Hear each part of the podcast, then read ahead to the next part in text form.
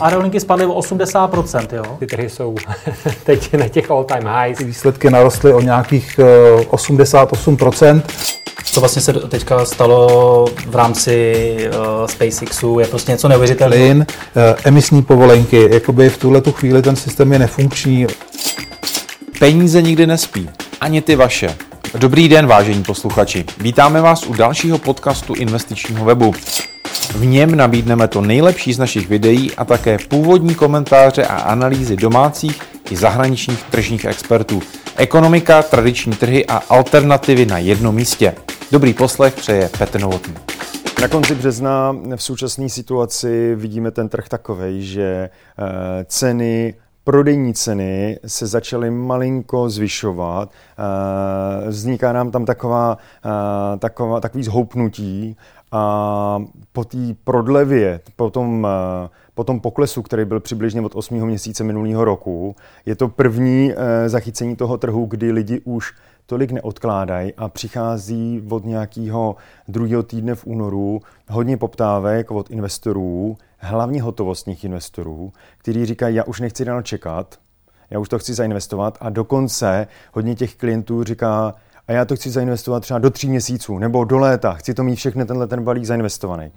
Eh, v tuhle chvíli už se trošku lepší i počet těch, kteří nakupují na hypotéku. Teď se aktuálně pohybuje někde kolem 40% z těch investorů. A musím říct, že ty současné čísla jsou pro nás eh, v podstatě za posledních 14-15 měsíců eh, ty nejlepší, které jsme měli. Protože takový ten listopad až leden, tam víceméně všichni investoři říkali, já počkám, až to spadne, já počkám, počkám, počkám, ale teď už ty lidi eh, máme pocit, že počítají s tím aktuálním nastavením. To znamená, sazby jsou prostě mezi 5,5 6 Uh, hypotéky. Situace, hypotéky. Uh, situace na trhu s cenama je taková, že to neočekáváme nějaký uh, dramatický pokles, to znamená, je stabilní. A spíš, a tak to vidím i já, je ta situace taková, že teď je otevřený takový okno, třeba půl roku, tři čtvrtě roku, kdy ty ceny budou nějakým způsobem chvilku jakoby vyčkávat anebo růst relativně pomalu. A to z toho důvodu, že tam není ta masa těch lidí, kteří to můžou koupit za levnější nebo dostupnější hypotéky. Ve chvíli, kdy centrální banka řekne, inflace už nás tolik netíží, snížíme trošku sazby hypoték, tak v ten moment přijde větší část lidí, kteří budou chtít nakupovat. A to v ten moment udělá zase takový ten, takový to zhoupnutí, z mýho, z mýho pohledu je to podobná situace jako mezi finanční krizí a vlastně nedávném, kdy, eh, kdy po finanční krizi to šlo kousek dolů, tam to tehdy v Praze šlo kolem 20%, teda, což se teď nekoná. Jako 2008. 2008 až 10 to šlo za ty dva roky eh, přibližně o 20, někde 25% dolů. Pak bylo čtyři roky taková, taková, takový ploší období, kde ten průměrný růst byl tak procento ročně. No a 2014 podzim do teďka, nebo vlastně do léta minulého roku byl ten nárůst ohromný. Takže něco podobného mám pocit, že je teď pouze ve zkrácený, ve zkrácený variantě. My se bavíme o rezidenčním bydlení. Konkrétní ještě takový jakoby segmenty, podsegmenty, co to přesně je? Je to byt, je to rodinný dům? E, pro nás, kteří se zaměřujeme hlavně na Prahu, je to tady v těch pražských pražských možnostech byt, který je buď novostavba cihla panel, eh, malej nebo střední, malej chápejme 27 až 35, střední je to tak těch 40 až 55 a eh, chápeme to eh, jako investiční byt, ne žádný nebytový prostory, kanceláře, garáže a podobný. Takže pro nás jsou to čistě byty. A důvod je jednoduchý. Na byt si každý investor je schopen půjčit levný peníze z hypotéky za prvý a za druhý. To ty lidi znají, protože to sami kupovali pro vlastní bydlení. Kanceláře nebo některé věci, to už je specifické a to většinou nakupují eh, investoři zaměřený jenom na to. Hmm. A u čeho vidíte největší prostor pro růst? U těch uh, nových bytů, anebo třeba jste zmiňoval třeba ty panelákové byty, tam je jaká situace třeba? No, um, Obecně se vychází z toho, že panelák eh, versus novostavba je trošku levnější v nákupu, nebo levnější v nákupu, ale má větší provozní eh, neduhy v průběhu. To znamená, za tři roky musím udělat novou elektriku, tamhle něco, nějaký nový okna, nebo jo, prostě x takových věcí a v čase je to finančně náročnější ve spojení s vyšším fondem oprav, který to daný SVčko účtuje, a to může být dvoj až trojnásobek, oproti tomu, když to máte v novostavbě. Novostavba na druhé straně na začátku zaplatíte víc, ale je to zaměření na lepší klienty, který mají lepší platební morálku, z pohledu eh, dlouhodobí efektivity tam máte nižší náklady spojený s tím konkrétním bytem, takže vám zůstává z toho nájmu eh, větší, větší část. A tím pádem, když se na to díváme třeba u velkých investorů, kde máme všechny kategorie, tak ty novostavby za poslední třeba 5-7 let v tom portfoliu jim ve skutečnosti dělají tu nejlepší práci. Přestože jako kusově vypadají nejdražší. Hmm. Jo. Je ta situace podobná, eh, nebo ten máš to vaše vnímání toho trhu, kde jste každý den v Praze i v dalších velkých městech v Česku? Eh, já si myslím, že Praha a Brno je hodně podobný, ale některé další velké města typu jako třeba Ostrava, tak tam se to odlišuje. Eh, hodně populární ústí, tam se to hodně odlišuje, protože v těchto těch regionech, kde nakupovali hlavně investoři z jiných míst, například z Prahy nebo z Brna, tak ty se z těchto těch regionů teď stáhly a naopak se snaží tam prodávat, protože cítí riziko.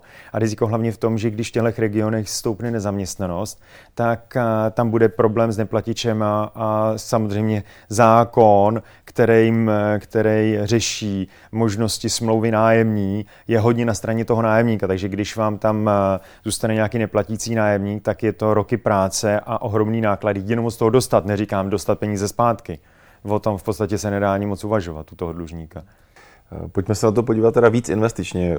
Tady jste mi ukázal pomyslnou nějakou křivku, říkal jste, že by to mohlo jít nahoru, nebo už tam jsou vlastně náznaky oživení a růstu, tak tam hned člověk vidí to zhodnocení a vidí tu investici. Ale většina investorů kupuje byt, aby měla pravidelný příjem v rámci nájmu. Mm-hmm. A tam to vypadá dneska jak? Kolik vlastně mohu na investičním bytě vydělat? Jaké je to roční zhodnocení? Ehm, berme, že já znám Prahu, to znamená, teď nebudu mluvit třeba za Ostravu, Ústí, Brno, tam, eh, tam bych neřekl ty přesné data.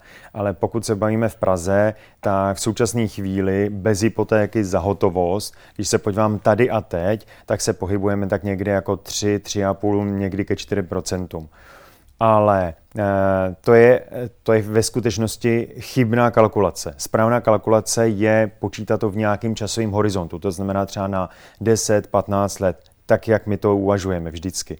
Eh, protože investor, pokud není spekulant, tak to chce nakupovat na delší období. A v ten daný moment, když eh, vezmeme, že za poslední 22 let bylo průměrný zhodnocení nemovitostí v Praze ročně a když to počítám opravdu ke konci 2022, tak je skoro 10%. Jako na cenách hodnoty. Na cenách hodnoty. A, a co nájmy? A nájemné, když vezmu podle statistického úřadu, tak zase opět za těch 22 let, tak jsme někde blížícím, blížící se 5,9 až 6% ročně každý rok navyšování nájmu. Ale to je průměr. Ono samozřejmě v praxi je to kus rovina a pak velký růst. To, uh, to je krásně vidět i teď.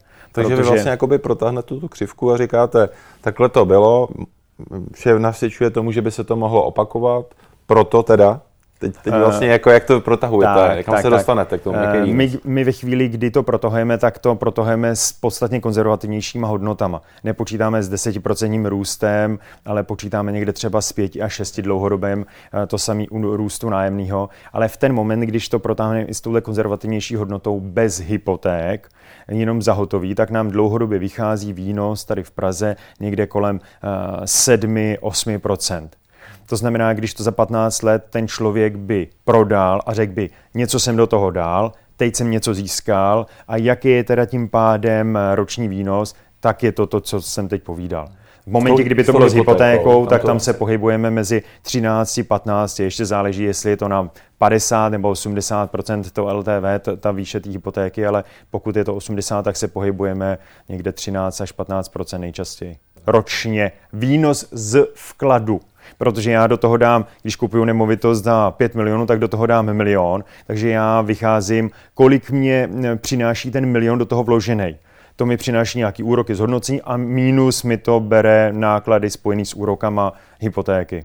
Jo, a případně daně a další poplatky. Možná jste to trochu naznačil, ale přece jak vlastně vypadá ta vaše investiční služba pro ty investory, mm-hmm. co jim mhm. vlastně můžete udělat, kde jste jim nápomocní? Tak eh, my tím, že jsme vzešli z investic úplně na tom počátku někdy před 20 lety, investic kombinovaných s úvěrováním, tak my se na všechny ty situace díváme na principu. Nejdřív se musí udělat nějaký plán, to znamená zjistíme, jaká je situace u daného člověka, kolik má k dispozici prostředků, jaký si může půjčit prostředky z úvěru. Pak v tu chvíli těm klientům vyhledáme to, co oni chtějí. To znamená třeba 1, 2, 5, 7 bytů teď a pak každý rok třeba další, který jsme si dohodli podle situace. Takže vyhledáváme nemovitosti podle nějakých pravidel eh, dle místa, dle parametrů, dle ekonomické kalkulace a dle osobní dohlídky. Takže najdeme. Pak v dalším kroku, když to máme najít, tak řešíme úvěrování hypotéku, pokud se to nekupuje za hotový. V dalším kroku pak řešíme přípravu, to znamená rekonstrukce, opravy, malování, úklidy, eh, focení a tak dále, takže příprava. V dalším kroku pak samotný pronájem a v tom posledním kroku je to pak ta samotná zpráva toho bytu jako takového. Takže investor se o to nestará, to je vlastně vaše práce a vy nestará. dáváte výnos. Tak, přesně Minus tak. provize. Ano, ano, ano. My si to od majitelů pronajmeme, kterýmu jsme to v tu chvíli koupili a sami pak děláme dlouhodobý podnájem. Uh, ano, máme ty smlouvy přísnější. Eh, myslím si, že Havel Partners nám ty smlouvy udělal velmi, velmi eh, nadstandardní, velmi kvalitní, ale na druhou stranu my si těma smlouvama vždycky chceme určit nějaký rámec fungování mezi námi a tím, kdo v tom bydlí, aby to opravdu byla fair hra. Jo, nechceme, nechceme se na někoho povyšovat, ale chceme, aby to fungovalo. A v momentě, kdy my máme klienty, který mají 8 a víc bytů, tak ještě navíc řešíme konciéř, kdy vlastně my děláme eh, část práce za toho klienta, protože kdybyste měl 30 bytů, tak nechcete pořád měnit příkazy, protože se mění nějaký poplatky, dělá nějaký vratky uh, za elektriku a tak Takže dále. komplet servis. Takže tam je to opravdu komplet servis pro ty velký.